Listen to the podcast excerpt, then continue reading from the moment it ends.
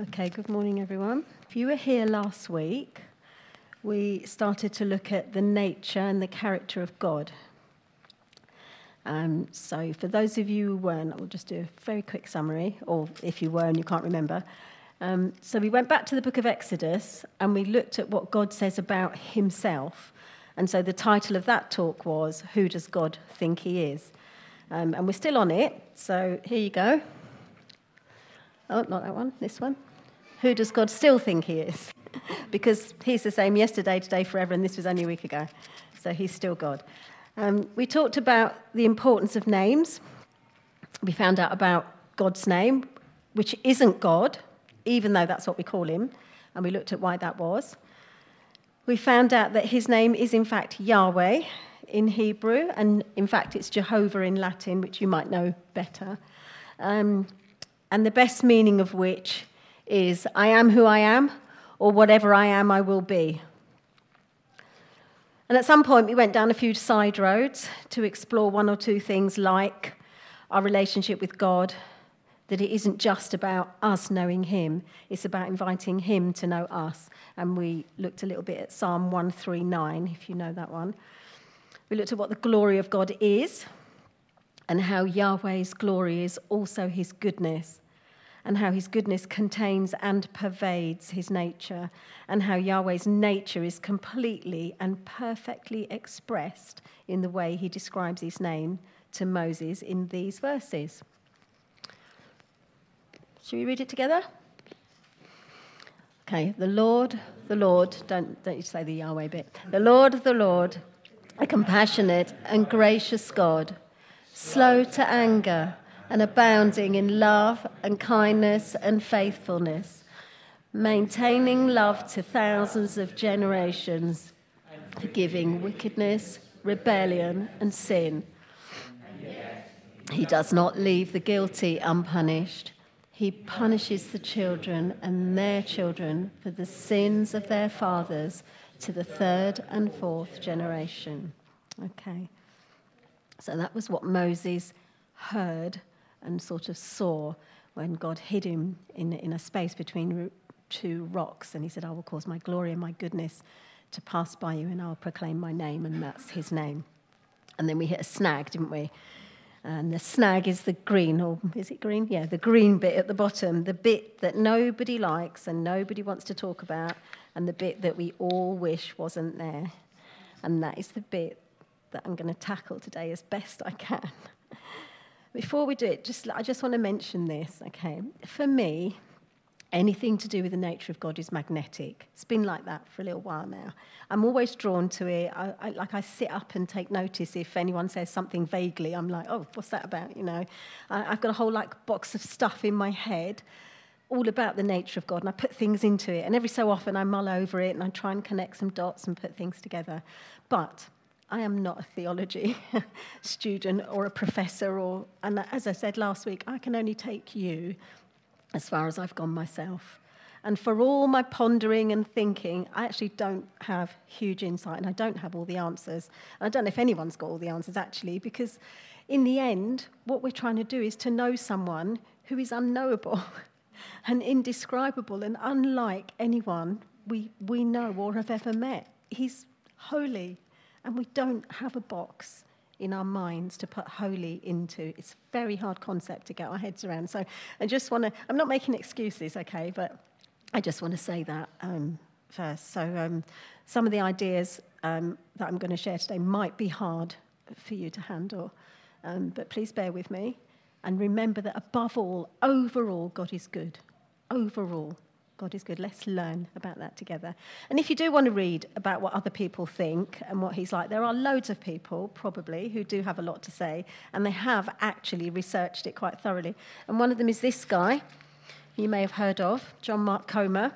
Uh, his probably most famous book is called The Ruthless Elimination of Hurry or something like that. Yeah. Um, and if you want to dig a bit deeper into some of the things I said last week and look at those other attributes, you know, the ones like that we didn't really talk about, the compassion and all that. He, he does that line by line, um, and I'll just leave it here. You can have a look at it later or whatever. Anyway, so what's this verse all about? Come on, Yahweh. Why do you say this controversial thing when you're meant to be a God of love. Well, we need to go back a couple of lines to remind ourselves that He forgives sin, wickedness, and rebellion, and that he, but He does not let the guilty off the hook. So, having said I'm not theological, here is a theological principle coming up. Anyone who sins is guilty, and that guilt remains on them until the price for guilt is paid. And the price is, anyone? Death. Yeah. The price for guilt is death. And that's why when the Israelites had to bring offerings later on, after all this, um, the, the, price for the, the sin offering and the guilt offering, there was always something had to die. Either the death of the person who has sinned, that would work, or you could have the death of something acceptable to take the person's place, like an animal, which is what I was just saying, or the death of someone acceptable to take the person's place, like Jesus. And that's the only way that a guilty person can go free. So you need to keep that as a backdrop in your minds because you might come back to that. So, broadly speaking, this verse is all about God's absolute and holy right to be a perfect judge and to administer perfect justice. He is God. He gets to choose what he does, when he does it, and how he does it. It might seem to us sometimes that God has favorites or, or, he deals with one person more leniently than he does with another. But when it comes to sin, Yahweh does not compromise. It's the only thing, it's the one thing that separates him from the people he loves, and he won't tolerate it. So, this verse is about God's unquestionable ability to deal utterly fairly with every situation. It's about his holiness, his righteousness, his right to discipline and correct us because we are his sons and daughters and he loves us. And none of those words are actually used in that passage, but that is what it's about. And we've got a choice about whether we want to trust in his goodness and his nature or not. And it may be that we don't want a God who judges us or who administers justice. And there are people who believe that the gospel of Jesus does not include judgment, or, you know, there's no need to talk about sin or being condemned to darkness or hell or whatever, because everyone's going to be saved in the end. And that is an attractive gospel, isn't it? It's the gospel according to nice. but the God of that gospel is not Yahweh. If we want to know that God, then everything is part of the package. And I really struggled with this a few years ago. I loved every single bit of that verse except the last bit. I wanted to draw a line, like just before that green bit, and ignore what was underneath it. And I said to God, can't we just, why can't we leave that bit out? Do we need it there? Is it that important? It's, everything is so great apart from that bit. And at some point, I believe God said to me this You can leave that bit out if you like, but then that's not my name. And if it's not my name, then it isn't me. It's not Yahweh. It's not the I am. It's not the whatever I am, I will be. It's something else. So, my name is Nita, and you spell that N I T A. Say, for example, you found the T offensive, okay? Just bear with me, okay? You could take it out, and it would say Nia, and that's still a, a real name. It's a Welsh name, isn't it? Yeah, it's a Welsh name. I had a friend called Nia. But it's not my name. And if you said to me, Nia, I wouldn't answer you because that's not my name. Or maybe you might like to replace the T with something else, like maybe an N, and then it would say Nina. But that's also not my name. if you called me Nina, I wouldn't answer you because that's not my name. Now, I'm not Yahweh, and my name doesn't express who I am in the same way. We had that conversation last week, I think. So it's not disastrous if someone gets my name wrong, but it is of great significance if we don't get Yahweh's name right. Because if we misread his name, then we will misread his character, and that has consequences for our whole life. Because who you think God is affects your whole life, honestly. It really does. If you believe that God loves you to pieces and he's totally cool with whatever you do, even if it disrupts and destroys lives, then you'll live like a yo yo. You'll be constantly in and out of chaos.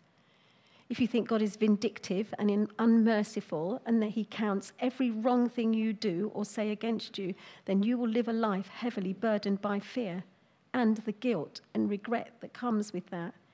If you think that, like what Lynn was saying, that you know every time something bad happens to you, that is a punishment, then, then you, you just, like, you'll live like that. You'll be kind of constantly questioning and asking and wondering. If you think there is no God, and therefore no judgment when you die, you're going to live your life with complete disregard for the consequences of your actions because it doesn't matter. What we think about God affects our whole life. And it doesn't just affect our life because we represent God to other people. That's part of who we are and why we are. So, how we think of Him will come across to other people when we talk about who we think He is. It's really important. Okay? If we want to worship that God, this God, the one up here, the God of Moses, Abraham, Isaac, Jacob, the God who sent Jesus, the same God, we cannot leave out the bits we don't like. We don't get to pick and choose. But here's something else that I think God said to me as I was preparing this and mulling it over. If, if we don't like or want to accept Yahweh's judgment on sin, then actually none of the rest of it really means anything. It sort of falls down. Because how can he be gracious and forgiving towards us if there's nothing to be gracious or forgiving about? If sin and sin's consequences don't matter, neither does mercy. If we would prefer to live without judgment, then what's the point of compassion? Like, you know, they, they all need to be in there. I don't know if I'm making sense. so, God is a God of justice and judgment as much as He is a God of grace and compassion and mercy and forgiveness. No more, no less. All of his attributes are equal in importance, they all work together. He doesn't have, like, you know, compassion days or judgment weekends. That's not like that. if you look at the beginning of verse 7, you'll see as well that his, his love extends to thousands of generations, but the punishment for sin only extends to three or four. And that's not because God thinks that expressing his love is much, much more important than allowing the consequences of sin to play out. It's that his mercy and compassion are also operating at the same time. And the outcome for those of us who love and serve him is that his mercy and compassion temper the horrible effects of sin and evil. Every attribute of, of attribute of God works together in beautiful and perfect harmony, and they're all part of His goodness, every single one. And that was something else I didn't really understand, because for most of my life, my definition of good was basically nice and kind and sweet. It did not include any kind of judgment or discipline or punishment. And, and I think that's probably quite common thinking. So let me just quickly explore that. We think of love and discipline as being like that two balances on one of those, you know, old-fashioned weighing scales. I did have a set in the loft, but it would have taken so long to get them out. I just thought, I'll have a picture. um, like that. Anyway, we can think each of those um, balance pans are equal and opposite. That love and kindness and affection are the goodies, and discipline, correction, and punishment are the baddies. So if you think about parenting for a minute, our tendency is to think that the nicest and kindest and most loving parents are on one side, and they're the goodies, and that the parents who discipline and punish their kids come out as the baddies on the other side, or that somehow we've got to kind of, you know, balance it. You know, we, judgment and discipline have got to work in opposition to love and kindness. We, we don't want to spoil them, but we don't want to upset them. That is spectacularly untrue. The scales picture is completely the wrong way to look at love and discipline. It's much more like this. It's a bit of a visual aid here. So this, this is love. And into love, sorry about the noise, sorry about the noise if you're listening. Um, into love go all kinds of things, okay? I probably haven't got time to do them all. But into love goes all kinds of things like fun and forgiveness, laughter, cuddles. Try and hold this away from the mic.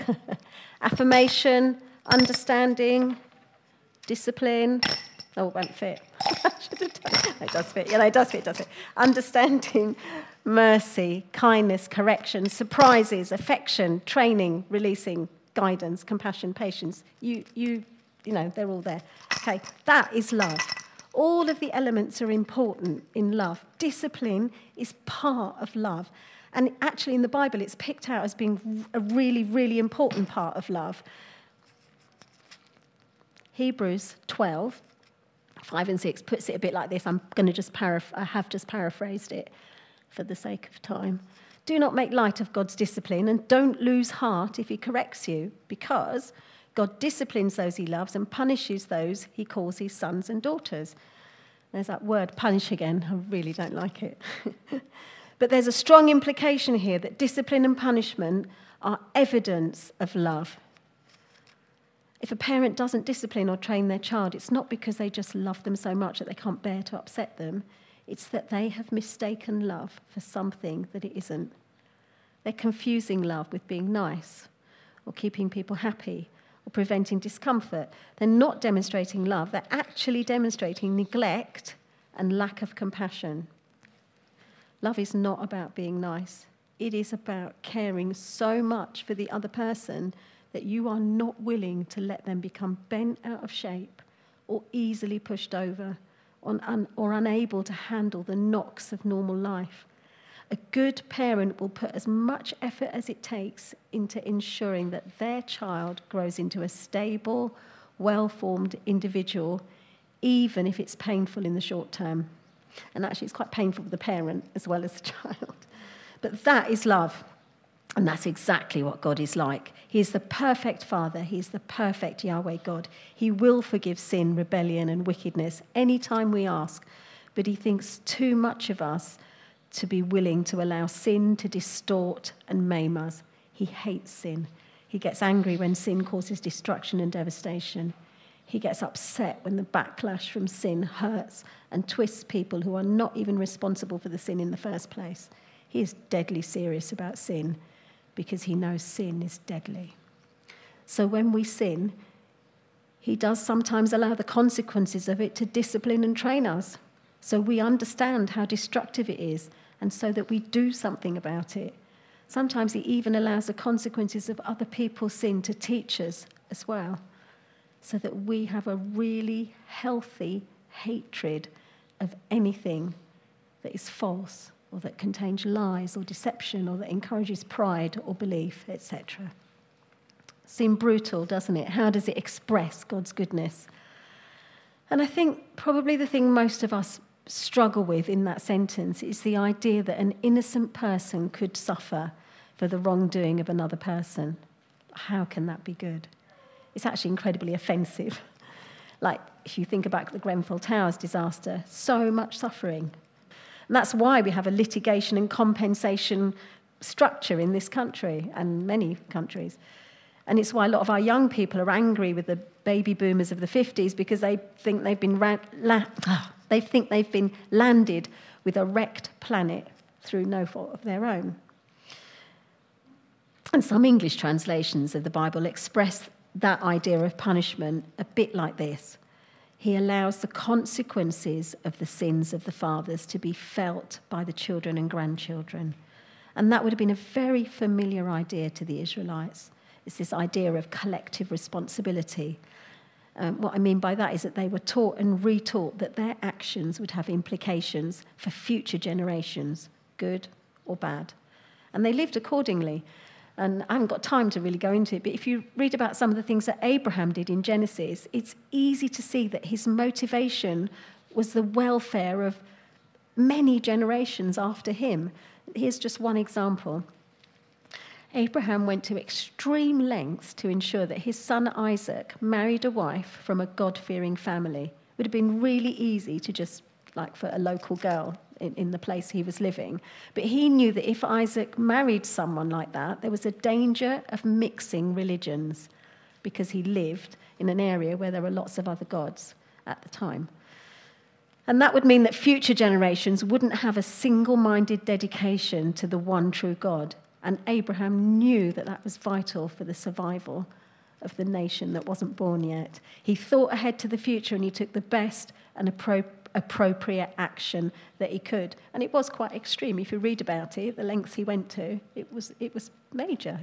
Long journeys and lots of gifts and camels. And anyway, I don't think we have that same view, really, in our generation, or rather in our culture because our culture majors on the rights and the well-being of the individual and that's become more and more so i'd say in the last 20 years that, that who it's all about you and people talk about um, victimless crimes you know that it's fine to, to do that because it, it, it, doesn't really matter it only, if it only affects you it's not a problem There aren't, there's nothing like that, I don't think, anyway. We've lost the value of community, of looking after the next generation. I'm sure we provide for our kids and our grandkids, and, and it's not natural, though, for us to think long term ahead. But I think we do get that our choices and actions can shape the values of the next generation. For example, people who lie and deceive in order to get the most out of life will most likely pass that on to their kids. If casual sex is your thing, then it will probably be your children's thing. If they see you doing it, they'll think, oh, yeah, I can do that. If your parents were strongly racist, then you probably will be at least a little bit racist, and you might pass that attitude down to your kids. If your parents were alcoholics, even if you don't become one yourself, you will suffer the consequences of their lifestyle. If we love cats, then our children probably will as well. Just looking at Heather, etc. And of course, it does happen that one generation does learn from the previous mistakes of another. I'm not suggesting that, that that doesn't happen. But the unpleasant truth is that whatever it is lifestyle, politics, religion, family principles, whatever it is if sinful thinking and behavior forms a large part of it, then when you pass that way on of doing things to your children, you pass on the sin with it. And that will bring a punishment of one sort or another. Sometimes bad things happen to families like mental illness or an affair or a divorce, abuse, addiction, suicide. And, and those things will definitely affect the people around them in that generation. And, and quite often, the reason they happen is, is just to do with opportunity or environment or a choice that someone made. But occasionally, you will see it happening again and again, repeated from one generation to the next or across the family. You probably know families like that. And, and we call these generational sins or curses. And they very often they have a spiritual root way back in some previous generation. Sometimes it comes from a cult or another religion. And sometimes they're a direct result of a specific sin or a pattern of sin that has allowed something to get a spiritual hold and, it, and the effects of it come down. And we don't really have time to discuss it in detail here, but when we see these things repeated through a generation, it's very clear that the children are bearing the punishment for the sins of the previous generations. It's really sad. The thing about punishment is it's about justice. And justice definitely is the goodness of God, whether we like it or not. We do like it, really, don't we? We do want justice because that's fair, right? We want those who do wrong to others, who lie, steal, abuse, murder, rape, abduct, invade, terrorize. We want those people to receive justice, especially if they don't repent or make amends. And they will receive justice. Unfortunately, it's not for us to choose how or when, but they will receive justice. Of course, we rarely want justice for ourselves, even when we deserve it. And without a doubt, it does feel unfair when justice means that others suffer for someone else's sin, which is kind of what we're talking about here. But sometimes that is what happens because sin costs and justice demands that the price is paid. It's a hard thing to hear. Now, the great news for us is that we can break the chain of any kind of sin we can stop it in its tracks and decide that it ends here, now. We don't have to wait three or four generations. We are allowed to cut off both the sin and the consequences of the sin and any root from which it comes, regardless of its origin and regardless of how bad it is and what kind of effect it's had. We can do that because of Jesus' blood sacrifice and his powerful victory over sin and death. Thank you, Jesus. Amen. And just to say here, if you've got an inkling that that's something you might need to do or to talk about, whatever's going on, we will make time to pray with you. So come and speak to me or Rich or someone you trust later. So I hope we can agree that a large part of the punishment of sin plays out in the knock on effects which it has. The sort of natural consequences. But there is something else going on here. I'd like to take you back to an earlier point in Exodus, which I actually found quite enlightening, so I hope you do as well. Um, so, as we said earlier on, that when Moses was hidden in the cleft of the rock and, and he heard and saw this happen, actually, that was the second time he'd gone up the mountain. The first time he went up the mountain, some weeks earlier, God was giving him the law and the commandments. Uh, and this is in Exodus 20. And when we get to the second commandment, it says, it starts like this You shall not make for yourself an image in the form of anything in heaven above, or, in earth, or on earth below, or waters beneath. You shall not bow down to them or worship them, for I, the Lord, am a jealous God. Okay, and by the way, jealous here means fiercely protective. Okay, and then it goes on to say this punishing the children for the sins of the fathers to the third and fourth generation of those who hate me, but showing love to a thousand generation of those who love me and keep my commandments. And I found that quite interesting. So you have here a bigger picture, don't you? Which we don't get from that previous Exodus 34 passage. And Moses, of course, already had this bigger picture before he heard Yahweh proclaiming his name. So he understood this that where people, who de- where people deliberately turn away from God, when they're deliberately rebellious and sinful, intentionally making or bowing down to idols and images, doing evil things, in short, hating God, then they will bear the punishment for their forefathers' sins as well as their own. I don't know why that is, but it's almost as though they knowingly and willingly indulge in sin and by doing that, it's like they create a kind of landing stage for previous unforgiven, unpaid for sin. And it does land. And we talked earlier, didn't we, about the punishment for sin being death. It always has been, and it always will be as long as sin exists. And God has a perfect and holy right to this because He made the rule.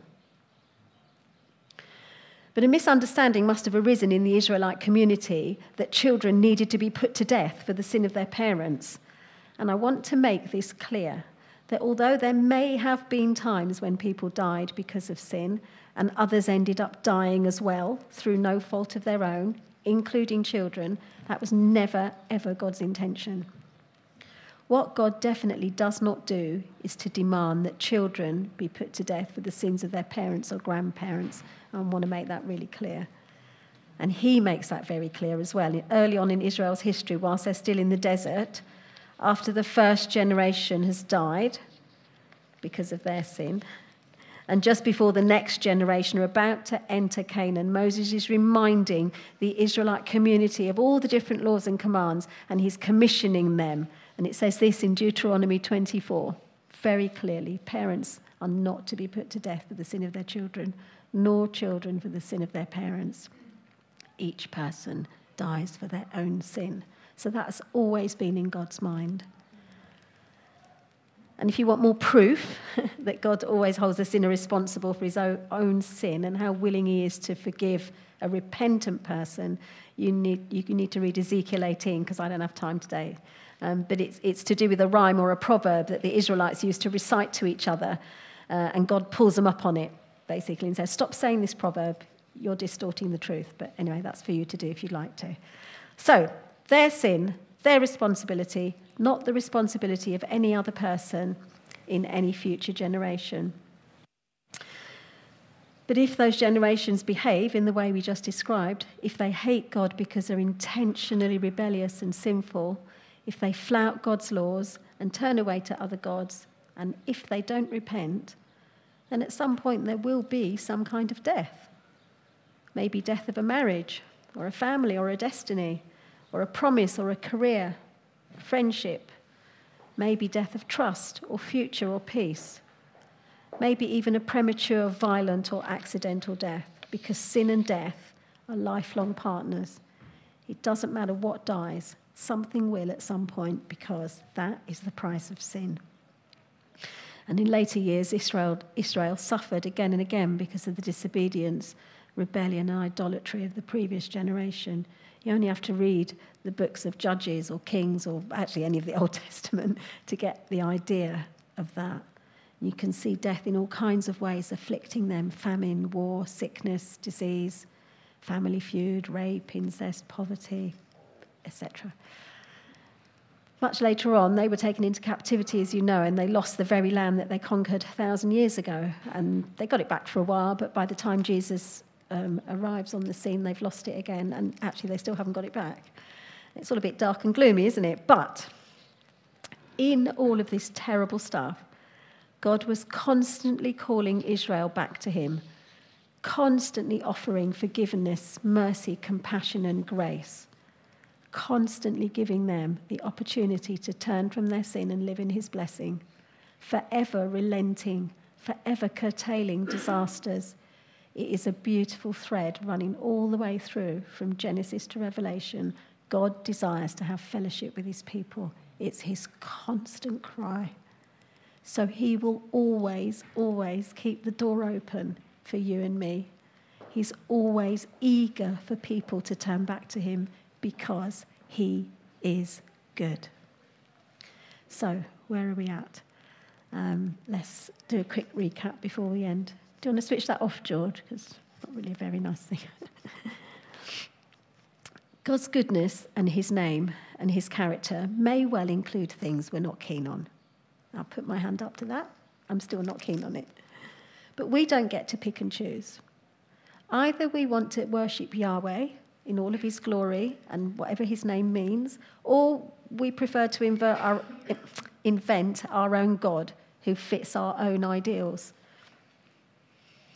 God's judgment and his justice is an integral part of who he is. He hates sin and he does not want those he loves to be at the mercy of its devastating effects, so he will forgive all those who ask. But if we constantly play with sin, entertain it, turn our back on God, He takes His compassionate and merciful hands off us. And He allows sin's rules to operate, not just in our lives, maybe in our children's and grandchildren's lives as well. But there's always a way back. I think Kate referred to this earlier on. If we confess our sin, He is faithful and just and will forgive us our sins and purify us from all unrighteousness. And that's in 1 John 1 John 1 9, in fact. If we confess our sin, he is faithful and just and will forgive us our sins and purify us from all unrighteousness. And that was true before Jesus came, and it's true now, today. It's always been the case if we view everything we've talked about today and last week through the lens of his goodness, we cannot fail to see God for who he is faithful, compassionate, righteous, merciful, gracious, fair, just, and holy. Amen.